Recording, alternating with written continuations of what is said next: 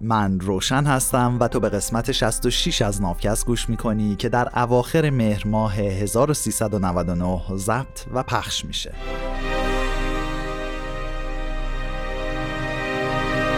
سلام. چیزی که در حال شنیدنش هستی ترجمه مستقل من از کتاب سیپینز نوشته یووال هراریه امید نافکست اینه که نجات پرستی خداگاه و ناخداگاه ما و اطرافیانمون هر روز کم و کمتر بشه تو قسمت قبل پرسیدیم که آیا آدمای هر دوره ای واقعا از دوره های قبلشون خوشحالترن و اینکه آیا سنجش خوشحالی فقط باید مختص به سطوح بالای جامعه اروپایی ها، مردها و یا فقط آدما باشه؟ تو این قسمت ادامه همون بحث رو پیش می‌بریم. این قسمت شمارش شادمانی ما تا اینجا جوری در مورد شادی حرف زدیم که انگار شادی بیشتر محصول عوامل مادی مثل ثروت، خوراک و سلامته. اینجوری یعنی اگه مردم ثروتمندتر و سالمتر باشن پس لابد باید خوشحالتر هم باشن. آیا واقعا قضیه به همین روشنیه؟ فلاسفه، روحانیون و شعرا نشستن و تو تنهایی خودشون برای هزاران سال در مورد ماهیت و طبیعت شادی خیلی عمیق فکر کردند و بیشترشون به این نتیجه رسیدن که عوامل معنوی، اخلاقی و اجتماعی به همون اندازه عوامل مادی تاثیر خیلی زیادی روی شادمانی ما دارن. شاید مردم جوامع توسعه یافته امروزی علا رغم رفاهی که دارن رنج خیلی زیادی از بیگان انگاری و پوچی می‌برن و شاید هم پیشینیان ما که اوضاعشون به خوبی ما هم نبوده رضایت بیشتری از جامعه، مذهب و ارتباطشون با طبیعت به دست می آوردن. تو دهه های اخیر روانشناسا و زیستشناسا تلاش کردند تا ببینن چه چیزی واقعا باعث خوشحالی مردم میشه و اومدن به صورت علمی روی این موضوع مطالعه کردند. کدوم یکی از اینا روی حس شادمانی ما تاثیر دارن؟ پول، خونواده، ژنتیک یا شاید هم پرهیزکاری؟ قدم اول اینه که مشخص کنیم چه چیزی باید اندازه گرفته بشه. احساس رضایت خاطر درونی و آسایش فردی یا بهزیستی ذهنی به انگلیسی subjective well-being چیزیه که عموماً به عنوان تعریف شادی پذیرفته میشه. از این نگاه شادی چیزیه که من درون خودم احساس می‌کنم. یه حس لذت لحظه‌ای یا یه حس رضایت دراز مدت از سبک و سیاق زندگی خودمه. خب اگه این چیزیه که از درون احساس میشه چطوری میشه اون از بیرون اندازه گیری کرد؟ شاید ما بتونیم بریم از مردم بپرسیم تا به همون بگن که چه احساسی دارن. پس روانشناسا و زیست شناسایی که می‌خوان احساسات مردم خوشحال رو ارزیابی بکنن یه سری پرسشنامه بهشون میدن تا نتیجه این پرسشنامه ها رو حساب بکنن. یه پرسشنامه نوعی در مورد بهزیستی ذهنی ما از مصاحبه شونده ها می‌خواد که بسته به موافقتشون با یک سری از جملات توصیفی از صفر تا ده این توصیفات رو رتبه بندی کنن. جملاتی مثل اینا از اینی که هستم احساس رضایت می‌کنم احساس می‌کنم زندگی پر از اجر و پاداشه نسبت به آینده خوشبینم و زندگی خوبه بعد پژوهشگر میاد و همه رتبه هایی که مصاحبه شونده به این جواب ها داده رو جمع می‌زنه و سطح عمومی بهزیستی ذهنی فرد رو حساب می‌کنه. همچین پرسشنامه هایی برای مرتبط کردن شادی با عوامل بیرونی مختلف استفاده میشن. یه تحقیق ممکنه بیاد و هزار نفر که سالی 100 هزار دلار درآمد دارن رو با هزار نفر دیگه ای که سالی 50 هزار دلار درآمد دارن مقایسه کنه. اگه این تحقیق ببینه که میانگین سطح بهزیستی ذهنی گروه اول 8 ممیز 7 دهمه و میانگین سطح بهزیستی گروه دوم همش 7 و 3 دهمه اون وقت ممکنه این پژوهشگر منطقا به این نتیجه برسه که یه رابطه مثبتی بین ثروت و بهزیستی ذهنی وجود داره. به زبون ساده یعنی پول خوشبختی میاره. از همین روش میشه استفاده کرد تا ببینیم آیا مردمی که توی دموکراسی ها یا همون حکومت های مردم سالارانه زندگی می‌کنن شادتر از مردمی که تو دیکتاتوری ها زندگی می‌کنن و آیا زوجها خوشحالتر از مجردها، مطلقه ها و بیوه مردها هستند؟ همین موضوع زمینه ای رو برای تاریخ نگارا می سازه تا اونا بتونن نرخ ثروت، آزادی سیاسی و طلاق رو در گذشته بسنجن. اگه مردم تو دموکراسی ها شادتر باشن و زوجها از طلاق گرفته ها شادتر اون وقت تاریخ نگار می‌تونه رو همین مبنا استدلال کنه که فرایند دموکراتیزه شدن تو همین چند دهه گذشته به شادی انسانها کمک کرده. در حالی که نرخ رو به رشد طلاق خلاف این روند رو نشون میده. با اینکه همچین طرز فکری بی عیب و نقص نیست اما قبل از اینکه کمبودهاشو نشون بدیم ارزشش رو داره که به یافته های این طرز فکر هم توجه کنیم.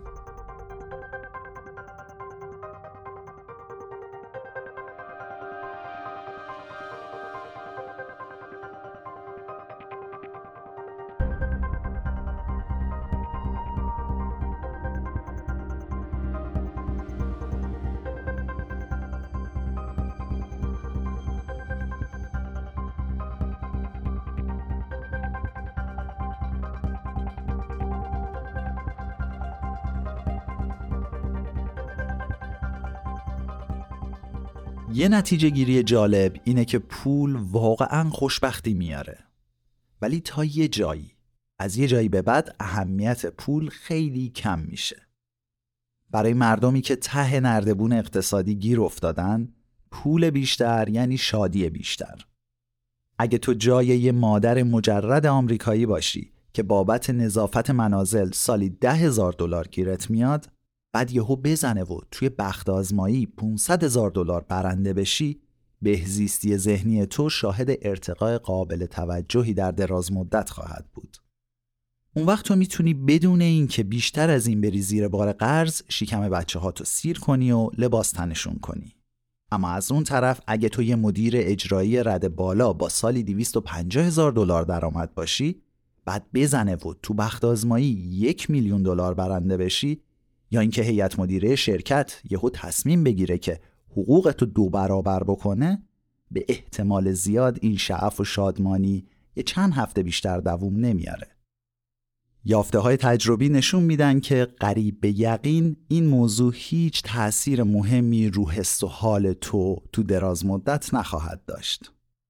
میری یه ماشین خیلی شیک و جذاب می‌خری، اسباب کشی می‌کنی میری توی خونه مجلل، به جای شراب کالیفرنیا کاورنه به نوشیدن شراب شاتو پتخوس عادت می‌کنی.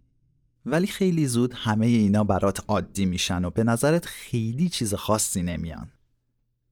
توی پرانتز بگم که این شراب شاتو پتخوس یکی از معروفترین و گرونترین شرابای دنیاست. یه جور شراب قرمز مال منطقه بوردو فرانسه است و اینو صد درصد از انگور مرلو می‌گیرن. سازنده هاش از این شراب فقط سالی سی هزار تا شیشه تولید می‌کنن. قیمت هر شیشش هم بسته به سالشه. قدیم و جدید هم نداره. مثلا یکی از گرونتریناش مال سال 2016 این شراب قرمز از هزار دلار اینا شروع میشه میره به بالا تا حدود ده هزار دلار.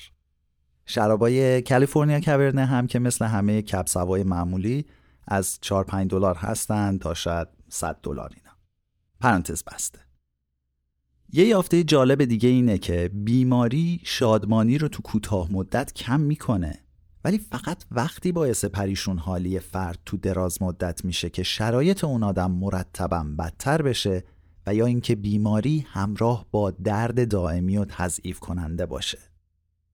کسایی که طبق تشخیص پزشک بیماری های مزمنی مثل دیابت دارن معمولا یه مدت افسرده میشن و میرن تو خودشون.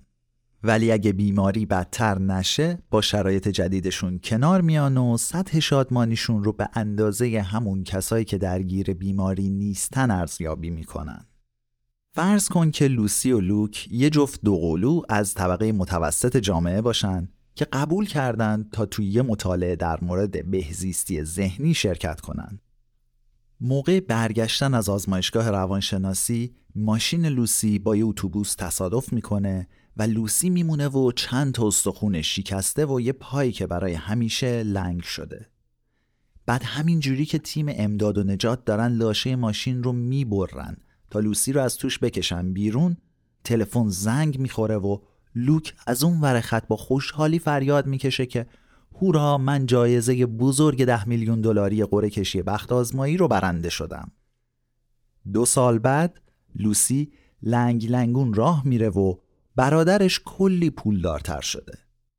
اما وقتی که روانشناس میاد تا بعد از دو سال پیگیر تحقیق بشه به احتمال زیاد هر دوی این دو قلوها همون جوابهایی رو میدن که صبح اون روز پرماجرا داده بودن. به نظر میاد که خونواده و جامعه تأثیر خیلی بیشتری از پول و سلامت روی خوشحالی ما دارن. کسایی که تو خونواده های مستحکم و تو جوامعی که تنگ به هم گره خوردن و از هم حمایت می‌کنن زندگی می‌کنن به مراتب خوشحالتر از کسایی که تو خونواده های ناکارآمد هستن و هیچ وقت اجتماعی رو پیدا نکردن یا اصلا دنبالش نگشتن تا عضوش بشن. این وسط زوج شدن اهمیت به خصوصی داره.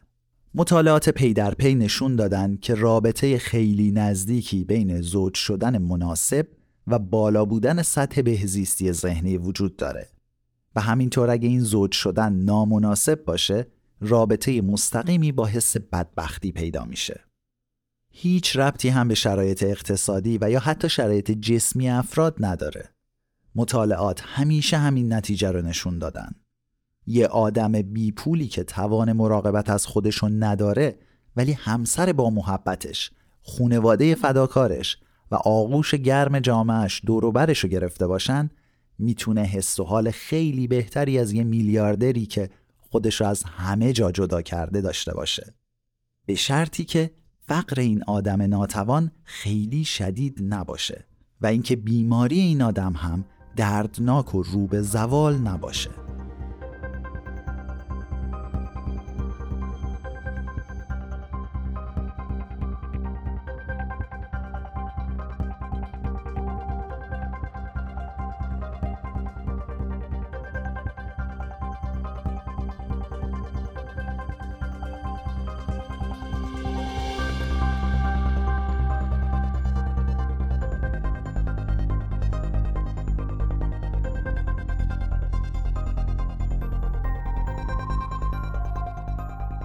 این موضوع احتمال این رو پیش میاره که بهبود خیلی زیاد شرایط مادی تو دیویس سال گذشته با فروپاشی خونواده و جامعه یر یر و خونسا شده.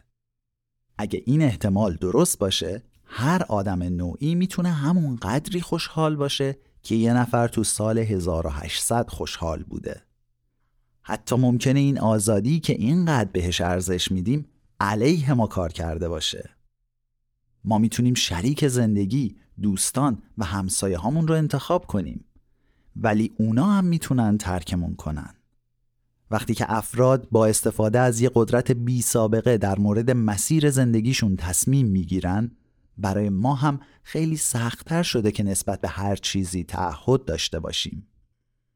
همین میشه که ما تو دنیایی زندگی می‌کنیم که تنهایی بیش از پیش شده و خونواده ها و جوامع از هم گسسته شدن. ولی از بین همه اینا مهمترین یافته اینه که خوشحالی واقعا ربطی به شرایط ظاهری و بیرونی ما مثل ثروت، سلامت و یا حتی جامعه نداره. به جاش خوشحالی به رابطه بین شرایط بیرونی و توقعات درونی ما داره.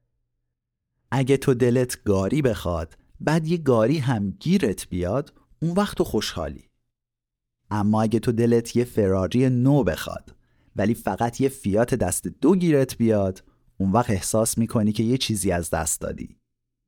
واسه همینه که برنده شدن تو مسابقات بخت آزمایی در دراز مدت همون تأثیری رو روی شادی مردم می‌ذاره که یه تصادف رانندگی که باعث تضعیف سلامتی میشه می‌تونه بذاره. وقتی شرایط بهتر میشن توقعات هم مثل بادکنک باد می‌کنن. نتیجهش هم این میشه که حتی با بهبودی چشمگیر تو شرایط ظاهری ما بازم ناراضی میمونیم. وقتی اوضاع بدتره انتظارات هم کوچیک میشن. در نتیجه حتی یه بیماری شدید هم به نسبت گذشته تقریبا هیچ تأثیری روی شادی تو نمی‌ذاره. حالا تو ممکنه بیای بگی که لازم نبود یه مش روانشناس و پرسشنامه هاشون بیان اینو برای ما کشف کنن. پیامبرا، شعرا و فلاسفه هزاران سال پیش فهمیدن که رضایت از چیزی که همین الان داری خیلی مهمتر از اینه که یه عالمه از اون چیزی که دلت می‌خواد رو داشته باشی. اما بازم خوبه که پژوهش های امروزی با تکیه به کلی عدد و جدول به همون نتایجی می‌رسن که قدیمیا بهشون رسیدن. اهمیت حیاتی انتظارات انسان پیامدهای مؤثر زیادی برای درک تاریخ شادمانی داره اگه خوشبختی فقط به شرایط ظاهری ما مثل ثروت، سلامت و روابط اجتماعی ربط داشت، تحقیق در مورد تاریخش به نسبت کار آسونی می‌شد. حالا که معلوم شده احساس خوشبختی بسته به انتظارات درونیه، کار تاریخ نگارا رو خیلی سختتر کرده. ما آدمای امروزی انبار مهماتی از مسکنها و آرامبخشها رو در اختیارمون داریم. اما توقعات ما از خوشی و راحتی و عدم تحملمون در برابر ناخوشی و ناراحتی به قدری بالا رفتن که احتمالا به نسبت پیشینیانمون عذاب بیشتری از دردهامون می‌کشیم. پذیرفتن همچین طرز فکری مشکله. مشکل ما یه جور استدلال غلطه که عمیقا تو روان ما جاسازی شده.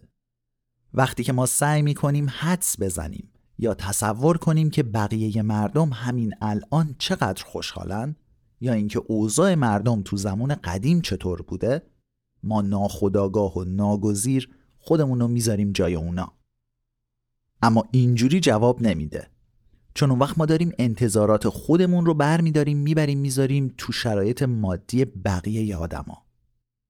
تو جوامع توسعه یافته امروزی عادت به اینه که هر روز دوش بگیریم و لباسامون رو عوض کنیم.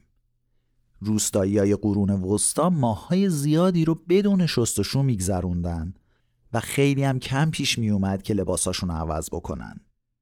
حتی فکر کردن به این که بخوای اونجوری و تا مغز و استخون تو کسافت و بوی تعفن زندگی کنیم برامون نفرت انگیزه. ولی به نظر میاد که این موضوع هیچ اهمیتی برای روستایی های قرون وسطا نداشته اونا به حس و بوی لباسهایی که خیلی وقت شسته نشدن عادت کرده بودن. اینجوری نبوده که بخوان لباساشون رو عوض کنن ولی لباس دیگه گیرشون نیاد. اونا همون چیزی رو که می‌خواستن داشتن. پس تا جایی که به پوشاک مربوط میشه اونا راضی بودن. اگه بهش فکر کنی خیلی هم عجیب نیست. بالاخره کم پیش میاد که اموزاده های شامپانزه ما خودشونو بشورن. و تازه هیچ وقت هم لباساشون رو عوض نمی‌کنن. ما هم هیچ وقت حالمون از این حقیقت به هم نمی‌خوره که چرا سگا و گربه های خونگی ما هیچ وقت دوش نمی‌گیرن و چرا هر روز پوشششون رو عوض نمی‌کنن. برای ما فرقی نمی‌کنه. ما همشون رو نوازش می‌کنیم، بغل می‌کنیم و میبوسیم. تو جوامع پیشرفته بچه های کوچیک اغلب از دوش گرفتن خوششون نمیاد. سالها آموزش و تربیت بزرگترا لازمه تا بچه ها این سنت ظاهرا جذاب رو بپذیرن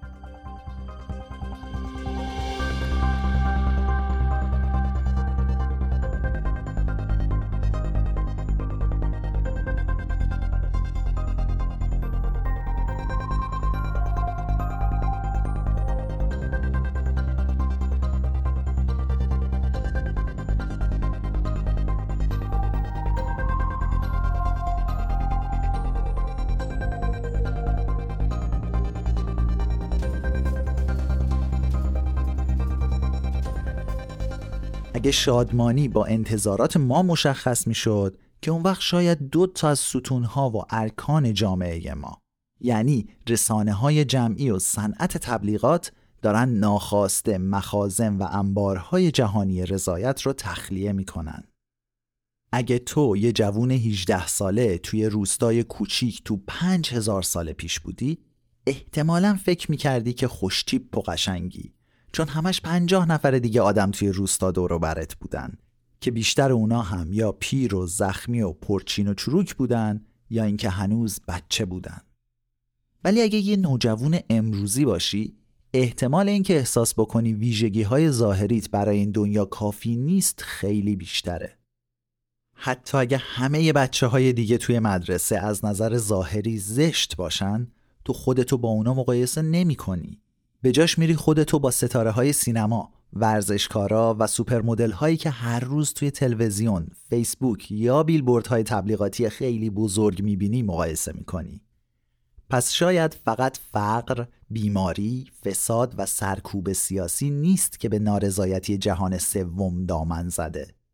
بلکه شاید با قرار گرفتن صرف در معرض استانداردهای جهان اولین اتفاق افتاده.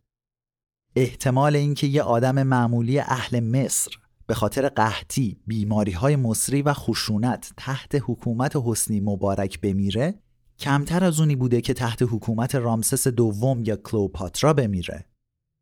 شرایط مادی بیشتر مردم مصر هیچ وقت به خوبی دوران حکومت حسنی مبارک نبوده.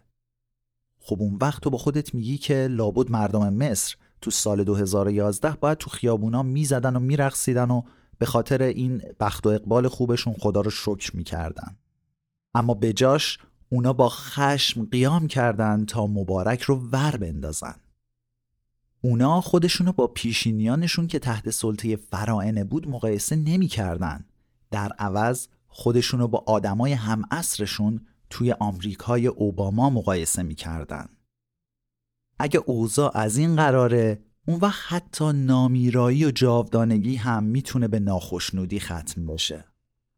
فرض کن علم داروی همه بیماری ها علاج موثر برای جلوگیری از پیری و درمانهای بازسازی کننده رو پیدا بکنه که مردم رو تا ابد جوان نگه دارن. به احتمال زیاد نتیجه آنی این کار ظهور بی سابقه و همهگیری از خشم و افسردگیه. اون کسایی که توانایی مالی استفاده از این درمانهای معجزه آسای جدید رو ندارن پر از خشم و قیز میشن و این شامل بیشتر مردم میشه. تو سراسر تاریخ فقرا و ستم دیده ها با این فکر دل خودشون رو خوش می‌کردن که لاعقل مرگ یک دست و منصفانه است.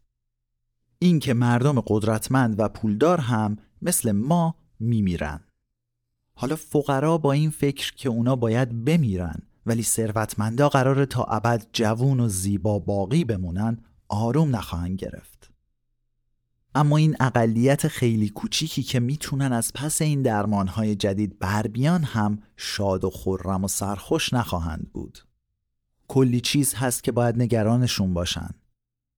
چقدر ترسناکه که فکر کنی من و همه اونایی که دوستش دارم می‌تونن تا ابد زندگی کنن اما فقط به شرطی که کامیون بهمون به نزنه یا تروریست انتحاری خورد و خاک شیرمون نکنه این احتمال بالقوه برای آدمای نامیرا هست که یه حس بیزاری از پذیرفتن حتی کوچیکترین خطرها رو پیدا بکنن و درد و رنج از دست دادن شریک زندگی، فرزند یا دوستان نزدیک براشون غیر قابل تحمل بشه.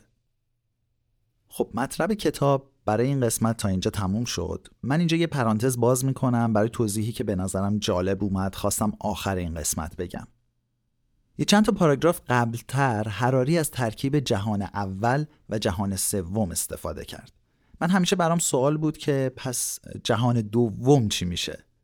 بعد اصلا این تقسیم بندی از کجا اومدن؟ رفتم گشتم دیدم خیلی جالبه که این اصطلاح های جهان اول و دوم و سوم تو دوران جنگ سرد حدودای سال 1975 یعنی میشه 45 سال پیش شکل گرفتن. خیلی هم دور نیست همش سه چهار سال قبل از انقلاب ایرانه. اینجوری بوده که تو دوران جنگ سرد از لحاظ سیاسی اقتصادی دنیا رو به سه قسمت تقسیم کردن. به کشورهایی که متمایل به آمریکا و بلوک غرب بودن گفتن جهان اول که با این تعریف کشورهایی مثل عمان، امارات، ایران، ترکیه و بیشتر کشورهای غرب اروپا جزو جهان اول بودند. و به کشورهایی که متمایل به روسیه شوروی و بلوک شرق بودند گفتن جهان دوم مثل ویتنام و چین و لهستان و رومانی به کشورهای بیطرفی مثل سوئیس، اتریش، سوئد، فنلاند، افغانستان، عربستان و عراق هم گفتن جهان سوم بعدا مردم بومی دنیا رو هم که هنوز شکارچی گردآورنده بودن به این تقسیم بندی اضافه کردن و بهشون گفتن جهان چهارم. ولی این تقسیم بندی ها و تعاریفشون بعدا عوض شد. الان به جاش دنیا رو به دو دسته تقسیم کردن. میگن کشورهای توسعه یافته و کشورهای در حال توسعه. کشورهای توسعه یافته شدن شمال جهانی و بقیه جنوب جهانی. شمال جهانی شامل ایناست آمریکا، کانادا، کشورهای اروپایی، روسیه، ژاپن، کره جنوبی، تایوان، سنگاپور و استرالیا نیوزلند. بقیه همه میشن جنوب جهانی. یعنی اصطلاح جهان اول و جهان سوم دیگه همون معنی قدیم رو نمیده.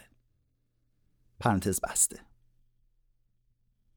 اینم پایان قسمت 66 از نافکست بود. ممنونم که این بار هم همراه نافکست بودی.